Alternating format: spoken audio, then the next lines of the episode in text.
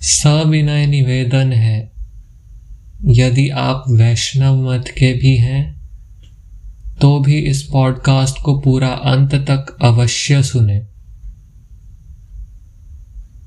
वैसे भी पुराणों के अध्ययन से ये बात साफ़ हो जाती है कि लक्ष्मी और विष्णु और शिव और शक्ति इनके भेद की विभाजक रेखा बहुत धुंधली सी है। इन्हें अलग अलग करना तो राजनीतिवाद है। राजनीतिवादियों का कार्य है। मैंने अपने हाथ से एक पेंसिल उठाई और हथेली में रखी। वैष्णवों ने उसे सामने से देखा और शैवों ने उसे पीछे से देखा। वैष्णव कहने लगे कि हमारे सामने ये जो एक नया कल्प बना छोटा सा, इसमें मुख्य कार्य जो किया था, वो तो उंगलियों ने किया था। उंगलियाँ सामने से मुड़ती झुकती हुई नज़र आई। उन्होंने ही फिर पीछे उठा करके पेंसिल को टिका दिया। जबकि शैव कह रहे हैं कि अगर हथेली ही ना होती तो आगे उंगलियाँ कहाँ आती? और हथेली का वो कांस्टेंट पिलर ना होता पीछे तो फिर पेंसिल को बेस कहाँ मिलता?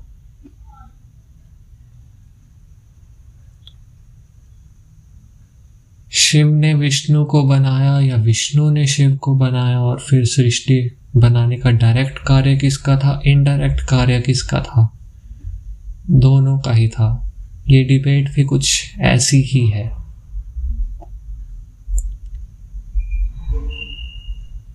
आप मेरे पॉडकास्ट को सुनते हैं तो ऐसा लगता है कि आप राजनीतिवाद में ना मान करके प्रेमवाद में मानते होंगे, चेतनावाद में मानते होंगे। वैसे भी एक साधारण सा तथ्य है, जो राजनीति करता है वो प्रेम नहीं कर पाता। जो प्रेम करता है, वो राजनीति नहीं कर पाता। दोनों चीज़ें एक वक्त पर तो नहीं हो पाती कम से कम। दोनों को अलग अलग करके रखना पड़ता है अपने मन में।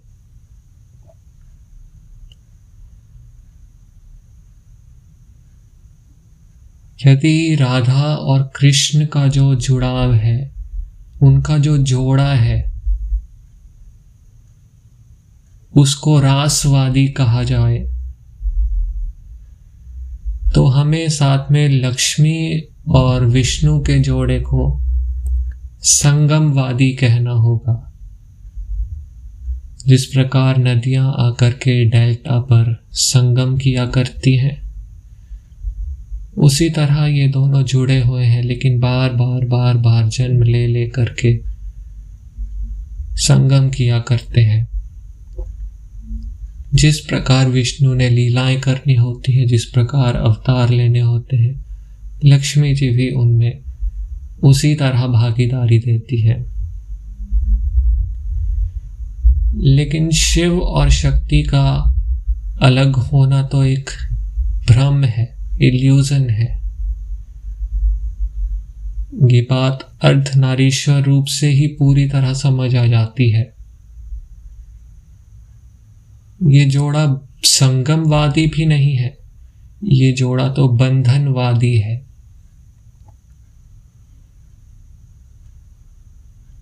पुराणों के अनुसार पार्वती जी, शक्ति शिव के प्रेम में पूरी तरह भाव विहल हो जाती है। उनसे पूरी तरह जुड़ जाना चाहती है। ये जुड़ने की चेष्टा इतनी ज़्यादा तीव्र होती है कि वो उनके हाथ का आलिंगन करती है अपने हाथ से। दोनों कंधे से कंधा मिलाकर के साथ में जुड़े होते हैं और इस आलिंगन के पीछे उनकी चेतना की जो शक्ति होती है, दोनों की चेतना की गतियाँ एक दूसरे से इतनी अच्छे से मिल जाती हैं कि वो एक अर्धनारीश्वर का रूप ले लेती हैं। आजकल तो राजनीतिवादी ये भी कहते हैं कि प्रेम मनुष्यों को बेकार बना देता है और स्त्रियों को पुरुष का गुलाम बना देता है।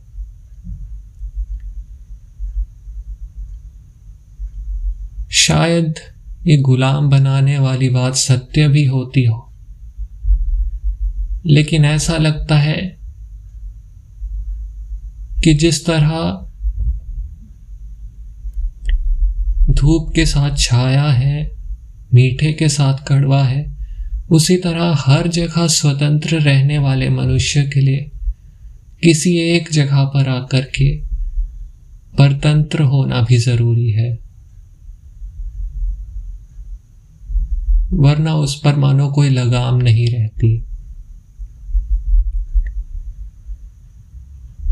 आज क्वांटम कॉन्शियसनेस पॉडकास्ट के इस एपिसोड में अपना यूजुअल वाला इंट्रो यूज़ नहीं करते हैं। आपको एक गीत सुनाते हैं। मूवी रजनीगंधा से है और सिंगर लता मंगेशकर है। मेरा मानना है कि लता मंगेशकर ने जितना अच्छा इस गीत में गाया है उतना शायद वो अपने पूरे जीवन में कभी और नहीं गा पाई।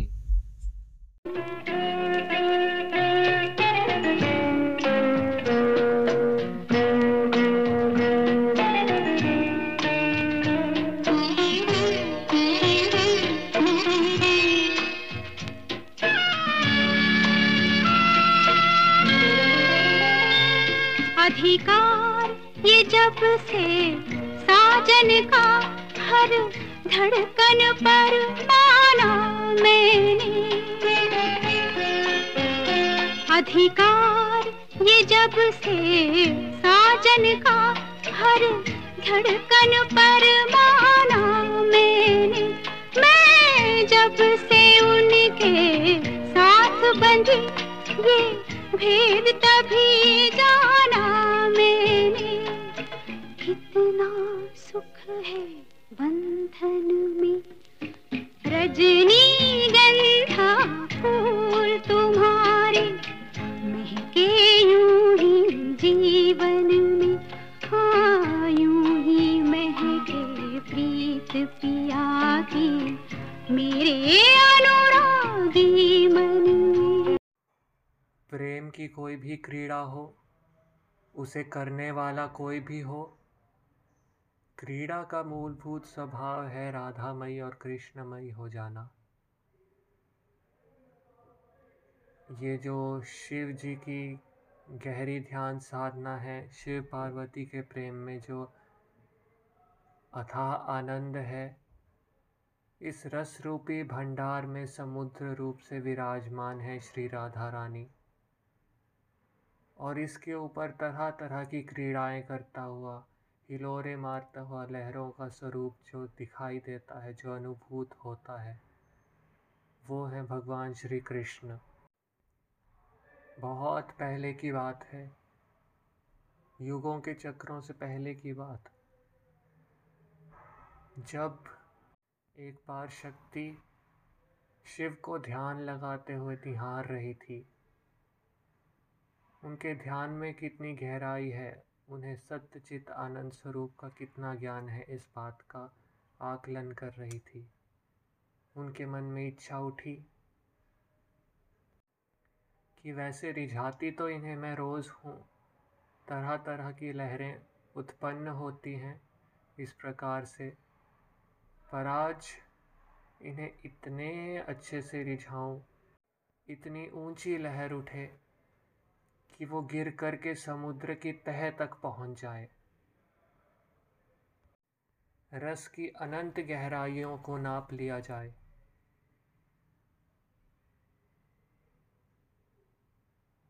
इच्छा तो उठ गई, अब इसके लिए साधन क्या करें? तो वो ब्रह्मा जी के पास गई और उन्होंने कहा कि शिव जी को रिझाने के लिए कुछ साधन बताइए। अब आगे ब्रह्मा जी खुद सोच में पड़ गए। मैं क्या बता दूँ इन्हें? शिव कोई तुच्छ मनुष्य तो नहीं है। तो उन्हें महाविष्णु को रिझाने वाली महालक्ष्मी के स्वर्णिम रूप का याद आया, उसका दर्शन मन में हो आया। और फिर ये भी याद आया कि जब मनुष्य की रचना होती है, जब पृथ्वी की रचना होती है तो पहला द्वीप जिस पर कि मनुष्यों का वास होता है, वो जम्बू द्वीप नाम की एक जगह होती है। और वो पूरी तरह से स्वर्णिम होती है, लक्ष्मी जी के अनुकंपा से। वहाँ की धरती से जो स्वर्ण बीज निकलते हैं, उनसे जम्बूनाद नाम के गहने बनाए जाते हैं और उन्हें ही वहाँ की स्त्रियाँ पहना करती हैं। जम्बूनाद। और इसी तरह लक्ष्मी जी का नाम क्या है? एक एक सिनोनिम पर्यायवाची नाम, नादिनी। तो ब्रह्मा जी ने दिमाग लगाया, युक्ति लगाई और पार्वती जी को सुनहरे रंग का कर दिया। पार्वती जी भी अत्यंत प्रसन्न हो गई कि हाँ चलो आज कुछ नया हुआ, शायद आज कुछ रिझाने का अवसर बने। और शिव जी भी उनके इस रूप को देख करके बहुत प्रसन्न हो गए। लक्ष्मी जी जैसा आप जानते हैं, उनका बहुत मिलनसार स्वभाव है। भौतिक रूप से बात करें तो उन्हें चंचला कहते हैं क्योंकि हमारा जो पैसा होता है लक्ष्मी के रूप में वो इधर उधर होता रहता है। विष्णु जी सिर्फ़ भक्तों पर कृपा करते हैं, लेकिन लक्ष्मी जी तो हर दिवाली पर आ जाया करती है, बस उन्हें दीपक दिखा दो। कर्म कांड की गरिमा रखती हैं। और जो गोल्ड एलिमेंट होता है, स्वर्ण, वो भी काफ़ी मिलनसार होता ही है। तो ये जो स्वर्णिम रंग की शक्ति थी और भगवान शिव थे, इन दोनों का जब आलिंगन हुआ तो ये दोनों मिल कर के एक बन गए। और उससे शिव शक्ति का अर्धनारीश्वर रूप निकला। और ये ही आगे जा कर के हमारे संसार का बीज बना। हालाँकि ऐसा नहीं है कि ये इसमें पूरी तरह से बंध गए। जैसे कि प्रेम का बंधन अपनाने पे भी मनुष्य, ऐसा तो नहीं होता कि उस पर कोई हथकड़ी वगैरह लग जाती है। बल्कि उल्टा मनुष्य तो और स्वतंत्र महसूस करता है। इसी तरह उनका ये जो बंधन है, ये उन्हें और भी ज़्यादा स्वतंत्र करने वाला बना। शिव की विशेषता क्या है? वातुल्य तंत्र की माने तो शिव की विशेषता ये है कि वो अपनी संकल्प शक्ति मात्र से ही किसी भी चीज़ की, पूरे संसार की लोगों की रचना कर सकते हैं। और उनकी रचनाएँ मिथ्या नहीं मानी जाती, उन्हें शुद्ध सत्व माना जाता है। और जैसा कि हम जानते हैं, व्याकरण शब्द ईश्वर के शुद्ध रूप के काफ़ी समीप हैं। तो शक्ति का जो अर्थ है, वो भी व्याकरण शास्त्रों में ढूंढा जा सकता है। शक्ति में ये जो शक जुड़ा हुआ है, इसका अर्थ है सक्षमता। कुछ करने की ताकत होना, बल होना। और फिर शक्ति का अर्थ है, जैसे जब मैं पानी बोलता हूँ तो उसका कुछ सर्टेन मीनिंग होता है। फ़र्स्ट एपिसोड में जैसे हमने बात की सर्कल की तो मैं सर्कल बोलता हूँ तो उसका कोई विशेष आकृति, ये मीनिंग होता है। तो एक जो शब्द है उसकी उस गुण को प्रकाशित करने की क्षमता, ये शक्ति होती है। इसीलिए बड़ा ही रोचक तथ्य है। संस्कृत में कुल 54 अक्षर मान्य हुए। 54 को दो से गुणा कर दो तो कितना आता है? 108 भगवान शिव के नटराज रूप के जो कुल डांस पोजेस होते हैं, वो 108 होते हैं। एक मनुष्य के दोनों हाथों में कितनी हड्डियाँ होती हैं? फिफ्टी फोर और हाथ क्या रिप्रेजेंट करते हैं? मनुष्य की कार्य करने की क्षमता। हाथों से ही लिखा भी जाता है। तो इस तरह ना सिर्फ़ मेटीरियलिस्टिक काम, बल्कि शब्दों को एक्सप्रेस करने की जो कैपेबिलिटी है, वो भी हाथों के थ्रू आती है। और माला में एक सौ आठ जाप किया जाता है। विष्णु के एक सौ आठ नाम हैं, गणेश के एक सौ आठ नाम हैं, इस तरह बना रखे हैं। तो इस तरह फिफ्टी फोर शिव और फिफ्टी फोर शक्ति इन दोनों के योग से संसार चल रहा है। जब ब्रह्मा जी को विष्णु जी ने काम दिया था संसार की रचना करने का, उस समय भी ब्रह्मा जी जब काम करने लगे तो उन्हें एहसास हुआ कि काम बहुत धीरे धीरे चल रहा है। इतना बड़ा संसार रचना है, कैसे हो? तो उन्होंने शिव जी से प्रार्थना की, या शायद विष्णु जी से प्रार्थना की, और फिर शिव प्रकट हुए अर्धनारीश्वर के रूप में। इससे ब्रह्मा जी को बात समझ आई कि वो क्या गलती कर रहे थे। और शिव ने अपनी जो शक्ति वाला कंपोनेंट था, उस भाग में से शक्ति के अनेकों रूप निकाले और उनकी सहायता से फिर संसार को रचने का कार्य हो पाया। इसी तरह अर्धनारीश्वर के व्यक्त होने की एक और कथा है। अरे, कथा से पहले एक और बात। अभी व्यक्त होना ये शब्द मेरे मुँह से निकला और व्यक्त और व्यक्ति तरह शक और शक्ति। शक का मीनिंग हमने सक्षमता होना देखा। तो शक्ति जो है, वो है कि जो शब्द है, उससे जो मीनिंग निकलता है पानी या सर्कल वाला, वो हमेशा वैसा ही रहता है। उसको कोई बदल नहीं सकता, उसको कोई ये नहीं कह सकता कि मैं पानी से कुछ और अर्थ निकालूँगा। सिवाय यदि शक्ति की खुद की इच्छा बदले तो अलग बात है। इसी प्रकार एक व्यक्ति क्या है? एक मनुष्य उसने आपके समक्ष आज तक जो जो चीज़ें व्यक्त की हैं, उनका समष्टि रूप व्यक्ति है। इसे सत्य रूप से आप बदल नहीं सकते। आप अपने आप को हालाँकि वहम में, धोखे में, संशय में डाल सकते हैं उसके छवि के बारे में। पर यदि आप इन राग द्वेष आदि के दोषों से ऊपर उठ जाएँ तो आपको एकदम शुद्ध रूप से दिखने लगेगा कि व्यक्ति और उसकी व्यक्त की गई समझती चीज़ों का क्या रिलेशन है। तो बात कर रहे थे अर्धनारीश्वर के दूसरे प्राकट्य के बारे में। एक अंधक नाम का असुर था। शिव जी जिस समय उपस्थित नहीं थे, उस समय वो पार्वती की ओर आकर्षित हुआ और उनके पीछे आने लगा। पार्वती जी ने उसे हटाना चाहा, उससे दूर होना चाहा, पर वो नहीं हट रहा था। फिर पार्वती जी जाके विष्णु जी की शरण में छुप गई। अंधक ने उन्हें वहाँ भी ढूंढ लिया। तो पार्वती जी ने सोचा, इसमें कोई अपना रुद्र रूप, काली चंडी आदि निकालने की कोई आवश्यकता नहीं है। क्योंकि ये असुर मूलतः किसी को नुकसान नहीं पहुँचा रहा था, कोई हत्या, नरसंहार, ऐसे कार्य नहीं कर रहा था।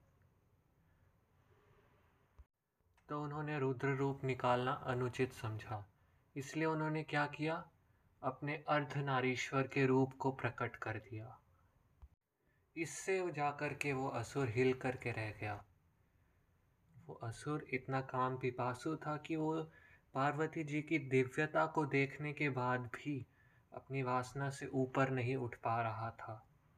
लेकिन फिर जब उसने देखा कि पार्वती जी कितने गूढ़ रूप से भगवान शिव से जुड़ी हुई हैं, ये दोनों कितने अटूट हैं तो जाकर के वो पीछे हटा। इस प्रकार ये जो शिव और शक्ति का योग है इस पर ध्यान लगाना, इसकी साधना करना, ये किसी भी मनुष्य को निर्वाण की ओर ले जा सकता है। और जैसा कि हमने पहले सिद्ध किया था राधा कृष्ण के बारे में कि उनकी संसार में किस तरह हर जगह उपस्थिति है, उसी तरह हमने व्याकरण की ओर से ये सिद्ध किया कि शिव और शक्ति की भी हर जगह उपस्थिति है। तो भेद क्या है? अंधक के शिव और शक्ति के युगल रूप को देखने में और हमारे देखने में वही भेद, जिससे हम किसी व्यक्ति की व्यक्त की हुई चीज़ों को कुछ और समझ लिया करते हैं, मिथ्या समझ लिया करते हैं। मिसइंटरप्रेट कर लेते हैं। हमारे अपने राग और द्वेष, हमारे अपने अंदर के दोष। तो बस, पहले इन दोषों से निवारण चाहिए। इसके बाद आनंददायी होने का कार्य, रस का समुद्र होने का कार्य, ये तो भगवान स्वयं अपनी तरफ़ से करवा ही देते हैं। प्रेम में शुद्धता लाइए। हर स्त्री का प्रेम ऐसा हो, पतिव्रत ऐसा हो, अपने पति की ओर, जिससे ये अटूट बंधन व्यक्त हो जाए। फिर कोई मनुष्य, कोई पराया पुरुष उसे बुरी नज़रों से ना देखे। और पुरुष का स्त्री से वैसा प्रेम हो, जैसा संकल्प का अपने संकल्प से दी गई वस्तु के महत्व से। जैसे शिव मनुष्य को गाय दे दें, लेकिन मनुष्य को गाय का दूध निकालना ही ना आता हो। संकल्प की सक्षमता का ज्ञान ना हो तो उसका भी क्या लाभ? इस तरह जो मनुष्य हैं उन सब का समष्टि रूप से क्या अंत तो गत्वा गंतव्य निकलता है? ज्ञान का प्रकाश फैलाना। और ये किस तरह का प्रकाश है? ये प्रेम के ज्ञान का प्रकाश है। ये बात तथ्य है कि जब विष्णु भी अवतार लेते हैं तो उनके पीछे भी शक्ति होती है। वराह अवतार के पीछे वाराही शक्ति थी, नरसिंह के पीछे नरसिंह ही थी। तो इस तरह ये देखने में आता है कि विष्णु अवतार ने बार बार जो पुरुष था, विष्णु और लक्ष्मी के बीच में जो पुरुष थे विष्णु, उन्होंने अवतार लिया। और यहाँ पर क्या है? पार्वती, सती इस रूप से शक्ति बार बार आती हैं और हर बार शिव को प्राप्त करती हैं। वहाँ पे पुरुष का अवतार हो रहा था, यहाँ पे कह सकते हैं कि स्त्री का अवतार हो रहा है। वहाँ पर धर्म संस्थापना मुख्य प्रयोजन था। और यहाँ तो ऐसा लगता है कि प्रेम मुख्य प्रयोजन है और ये धार्मिक कार्य बीच बीच में बाकी दैत्यों की वजह से हुए जा रहे हैं। ये सेकेंडरी गोल्स हैं। तो विष्णु, लक्ष्मी और शिव, पार्वती, शिव शक्ति, इन चारों को देखने से समझ आता है कि ये जो दो युगल हैं, ना तो ऐसा है कि वो एक दूसरे के पैरेलल बनाए गए हैं, बस दो अलग अलग तरीके से प्रेजेंट कर दिया गया है और ना ही ऐसा लगता है कि वो पूरी तरह से ऑपोजिट है। ऐसा लगता है कि वो एक होलसम अंडरस्टैंडिंग डेवलप करने के लिए, एक समष्टि विचारधारा देने के लिए मनुष्यों के समक्ष प्रकट किए गए हैं। आज के पॉडकास्ट से आपने अवश्य कुछ ना कुछ नया सीखा होगा, ये मैं आशा करता हूँ। अब क्योंकि मेरे ज़्यादातर फॉलोअर्स लिसनर्स वैष्णव हैं तो यदि आपकी नॉलेज में बाई चांस कोई शिव शक्ति का भक्त हो तो उनसे ये पॉडकास्ट ज़रूर शेयर करें और आपके कमेंट्स जो हैं, आपकी जो फ्यूचर पॉडकास्ट के लिए डिमांड्स हैं, उन्हें भी साझा करिए। बहुत बहुत धन्यवाद।